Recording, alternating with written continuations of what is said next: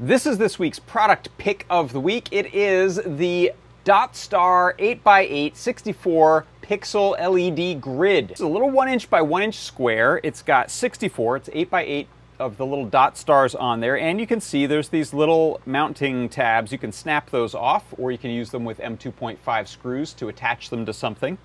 Uh, I'm running this under some diffusion acrylic so it's going to look a little bit blobby. I'll turn my exposure down so you can see a little better there. Uh, so here I'm running some scrolling text across here as well as just some flashing colors.